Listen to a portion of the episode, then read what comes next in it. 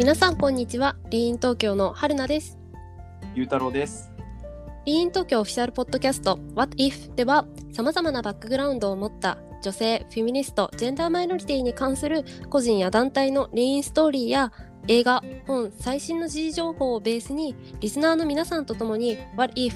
What would you do if you weren't afraid? もし恐れることがなかったらあなたは何をしますかを一緒に考えていくポッドキャストです。このポッドキャストが皆さんにとってリーン東京がメッセージとして掲げている一歩踏み出すをサポートできればと思います。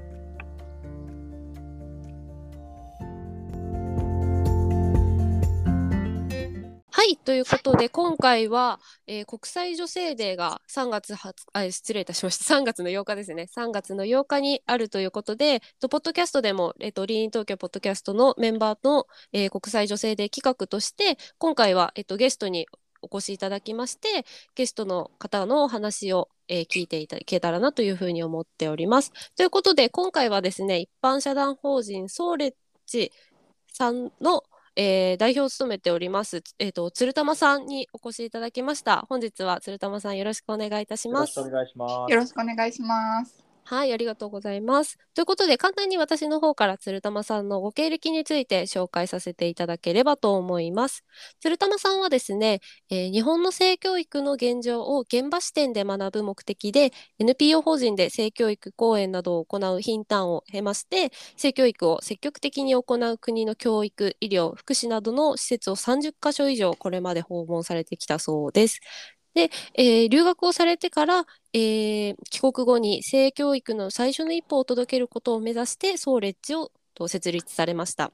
でですね、とにせんにじゅうにねんどのフォーブスのサーリーアンダーサーリーの日本初世界を変えるさんじゅっさいみまんのさんじゅうにんを受賞されたということです。えー静岡県のご出身で、現在は兵庫県にいらっしゃるということで、今回はリモートでの収録になりますが、鶴玉さんどうぞよろしくお願いいたします。よろしくお願いします。はい、ありがとうございます。ということでと今回はですね、と前半と後半に分けてとお送りさせていただくんですけれども、前半ではですね、鶴玉さんのご紹介だったりですとか、とソーレッジができたきっかけの部分だったりあのについて簡単にお話をして聞けお聞きできたらなというふうに思っております。はい、ということで、はい、えー、と今回のですね、リーン東京 の, その国際女性デー企画っていうものが、まあ、マイリーンストーリーということで、一歩踏み出したご経験っていうのを、まあ、あのこのポッドキャスト企画でもそうですし、あと私たちは実際にオンラインイベントをと開催する予定なんですけれども、まあ、そちらでも大きなテーマとして掲げているんですね。っていうのもやっぱりこのコロナ禍とかになってから、やはりそのなかなかこう勇気を持ってその新たなことにチャレンジするみたいな部分が難しくなってきた方も多いんじゃないかなっていう話で、あのなんていうんですかね、それぞれの、えーと、社会のこう最前線で活躍されていらっしゃる方にお話を聞いて、その方が今活躍されている部分でもやっぱり何か一歩踏み出したこう葛藤だったり経験があるのかなっていうところで、とぜひそこを鶴玉さんにもお話を伺えればなっていうふうに思いまして、で私の方でその今回ポッドキャストの収録にあたって、まあ、今まで鶴玉さんってすごくたくさんのこうメディアにご出演されていらっしゃって、私もすごくそれをあの毎回楽しみに読んでいたある種もともと鶴玉さんとあの友人関係ではあったんですけれども、こう密かに応援しているものとして読んでいたんですけれども、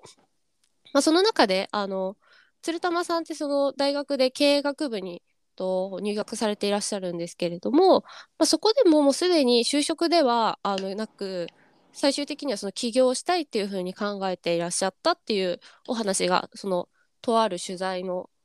そうですね記事の中にあったんですよね。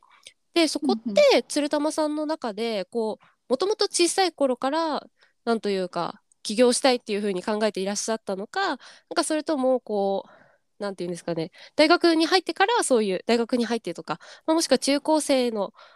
中高ん中学高校生活の中でそういう風な考えがこう出てきたのかっていう部分って、鶴玉さんご自身の中ではどっちですかね。うん、うーんなんか起業がしたいみたいな風に漠然と思ってたのは高校生くらいの時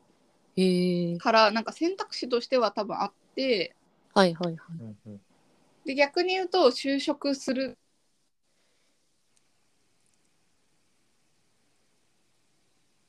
あらちょっと今声が入ってないですかね。そうですね。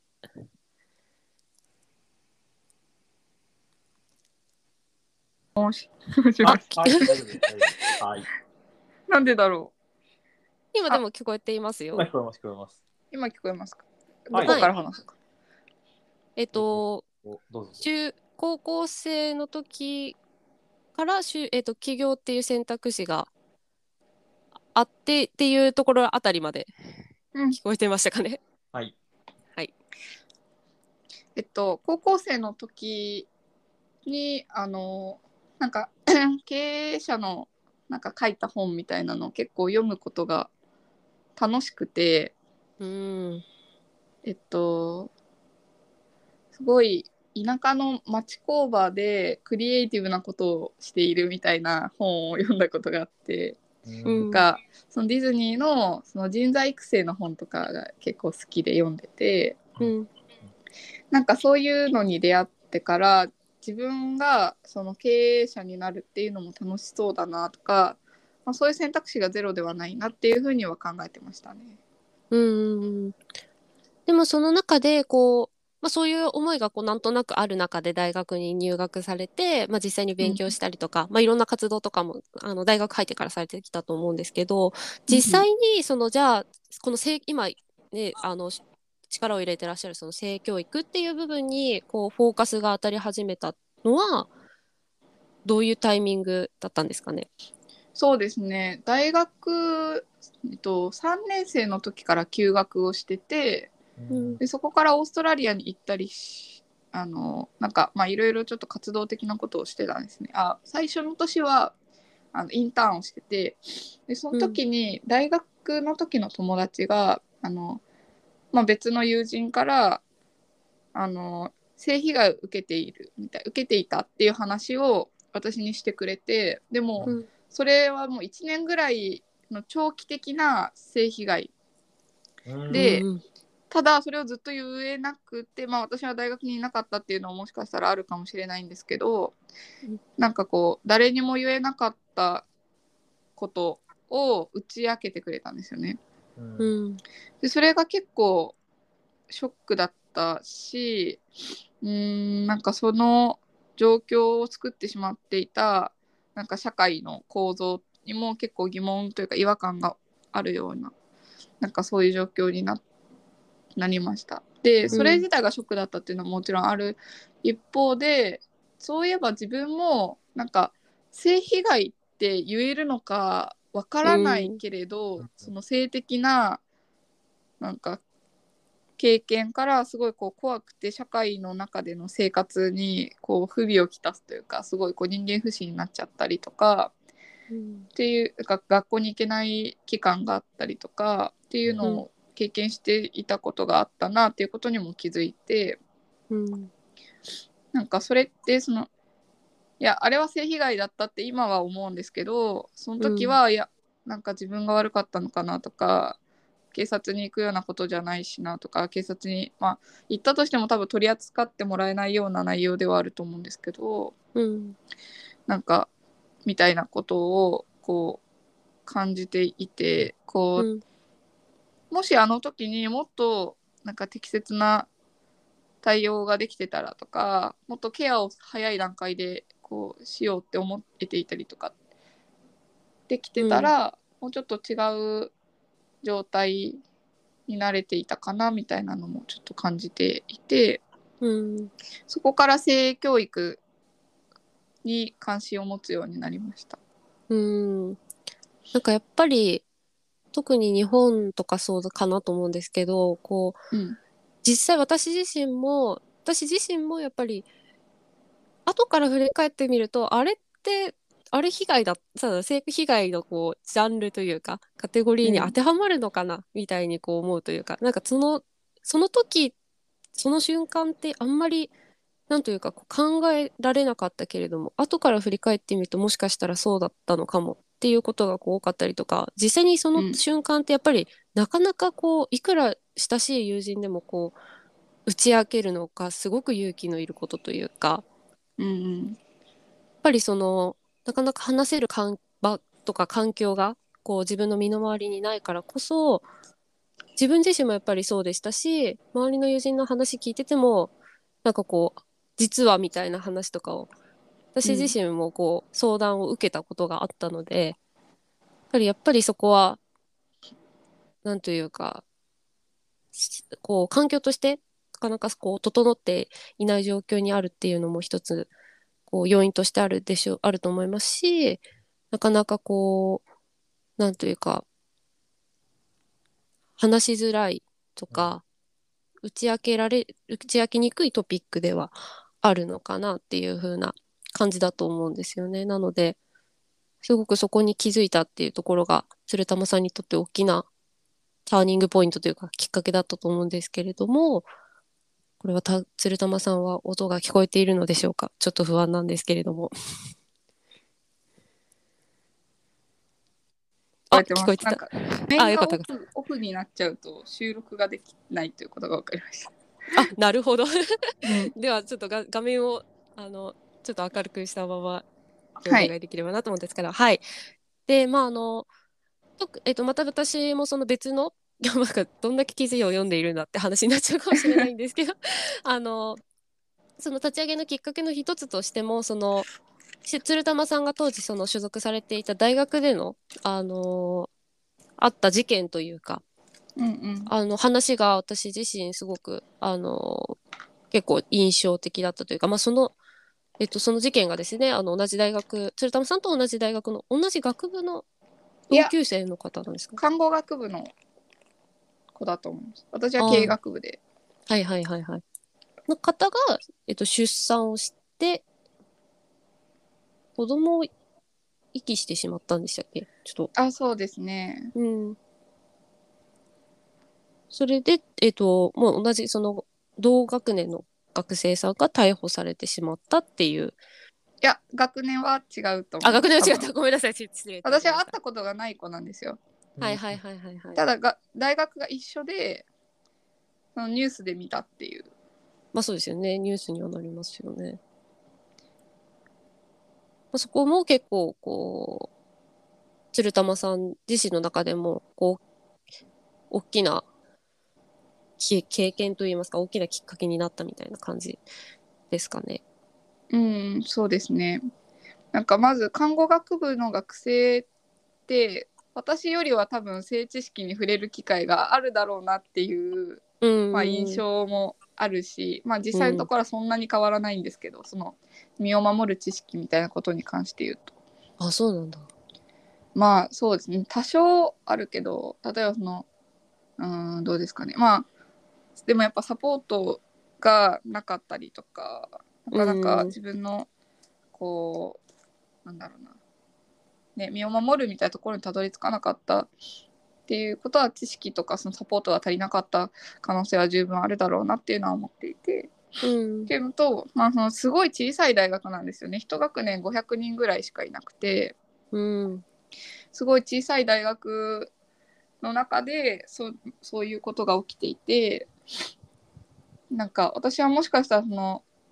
すれ違ったりしたことがあるかもしれない、うん、その子に対してなんかその つ, つまりその子の社会の一部だったと思うんですよ、自分が、うん、はいはい、まあ、すごくち近かったわけではないけれど、うん、なんかその子の社会の一部だった私も、うん、なんかそのサポートしてない人の一人だったわけじゃないですか、つまりは、うんうん、でその打ち明けられていないうちの一人でもあると思うんですけど、うんうん、なんかそういうことをこうニュースを見ながらすごい身近であって、なんかその子が例えば息をし、まあ、産んでしまうっていうことに関してはもしかしたら止められない状況で気づいたのかもしれないですけど、はいはい、気づいてても誰にも相談できなかったかもしれないし、うん、あとなんか殺すとかその捨てるとかそういう選択肢じゃないものもあるんだよとか、なんかその子自身が捕まらなくていい選択肢だってもちろんあって、うん、なんかそういうのを誰にも相談できずに一人で抱え込んで捕まってみたいなのっが結構衝撃的だったし、なんかあ自分の身近であるんだなみたいな感覚にはなりました。うんうん、そこからそういったまあこう鶴玉さんの中でもこういろいろと考えることがすごく多くなったと思うんですけれども、そういったまあ目の周りの経験だったり、まあ、大学でそういう同じ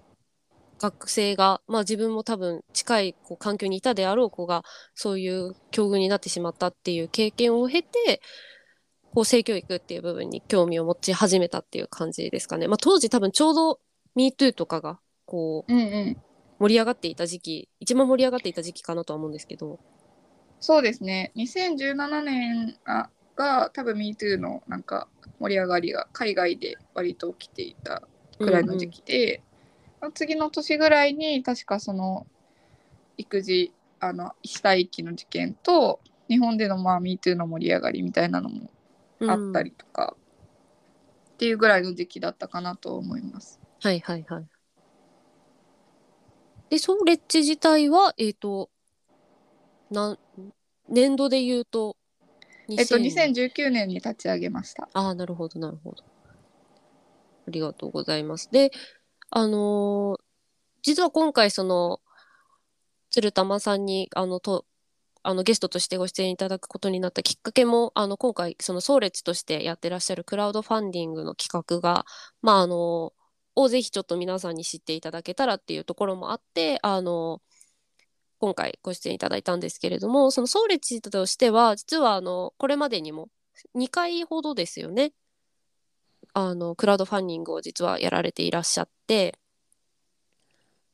であのい初めてのあもっとですかね初めての、えー、プロジェクトというかクラウドファンディングがその性教育を、えーと、トイレットペーパーでこう学べるプロダクトを開発してそれを届けるっていう、えー、クラウドファンディングをやられていらっしゃって、でにかいめがとコロナ禍にやられていたものなんですけど、とそのトイレットペーパーを子ども食堂とかに届けるとかっていうプロジェクトをされていらっしゃって、で今回あのさんかいめとなる、えー、クラウドファンディングを実施、実施されていらっしゃるっていう状況なんですけれども、まあ、あの詳細の部分は今後半の部分でゆうたろうさんにあのすごく深掘っていただこうと思うんですけれども、まあ、簡単にどんなクラウドファンディングをやられていらっしゃるのかっていうところをまだもしかしたらご存じないリスナーの方もいらっしゃると思うので、ぜひ鶴玉さんからあの一言であの一言で紹介いただくのももしかしたら難しいかもしれないんですけれども、はい、あのクラウドファンディングについてあの紹介いただけたらと思うんですけれども、お願いしてもよろしいでしょうか。はい、えーと、緊急避妊薬と性知識を、えーと、若者たちに無償で提供してその子たちが自分の人生を選んでいけるような環境を作りたいなと思ってクラウドファンディングをやっています。で緊急避妊薬っていち錠いちまんごせんえん普通だったらするんですけど、まあ、はっせんえんからいちまんごせんえんぐらいかなり高額で、うん、私高校生の時とかお小遣いごせんえんとかだったんですけど、うんまあ、ごせんえんのいっかげつのお小遣いをねやりくりしている中でみっか以内に買わないといけない、はい、そのいち錠いちまんごせんえんの薬なんて手に入らないわけですよね、うんでまあ、結果その選択肢の中にそもそも入れることさえできないっていう子たちがほとんどで、うん、そんな状況で何が起きてるかっていうと、その中絶率が若者は ろくじゅうにパーセント、 あの妊娠してる人たちのうちの ろくじゅうにパーセント が中絶をしているんですね。半分以上なんですね。そうですね。でこれがまあ全世代だとどれぐらいかっていうと、まあ、じゅうごパーセント くらいっていうふうにあのなっていて、 じゅうごパーセント全世代で じゅうごパーセント、 しかもそのうちには流産とかも入ってるので、うん、まあその流産とかの割合もねやっぱ年齢が上がるほどちょっと高くなったりするんですけど、うん、だからその全年齢だと じゅうごパーセント の数値がじゅっさい未満っていう風に絞るだけであ、えっと、はたち未満に絞るだけでろくじゅうにパーセント まで上がってしまっている。それってなんでかっていうと、やっぱり避妊薬が手に入れられづらい、入れづらい環境だったりとか、まあ、コンドームもね高かったりとか、コンドームの使い方を習う機会がなかったりとか、うんまあ、そういう要因があるなというふうに考えていて、うん、最終的には緊急避妊薬だけではなくて、避妊薬のあの他の手段も全部こう日本の中で手に入れやすい環境を作るっていうところの政策提言をしていこうと思っています。うーん、なるほど、ありがとうございます。まあ、ちょっとその辺の詳しいところ、どうしてこのクラウドファンディングとか、あとはどうやってとあの緊急避妊薬を届けるのみたいな疑問を持たれる方もいらっしゃるかと思うんですけれども、あの後半の部分、あと次の回でですね、あの詳細の部分は深掘っていきたいと思いますので、気になった方はぜひこのまま次のエピソードをお聞きいただければと思います。はい、ということで、今回のこのエピソードはこちらで、えー、以上とさせていただきます。なので引き続き鶴玉さんは次の回でもよろしくお願いいたします。はい、よろしくお願いします。よろしくお願いします。はい、はい、ということで今回のエピソードは以上となります。えー私たち Lean Tokyo もですね、各種 エスエヌエス をやっておりますので、そちらの方もぜひチェックしていただければと思います。はい、ということで今回は以上となります。ありがとうございました。ありがとうございました。ありがとうございました。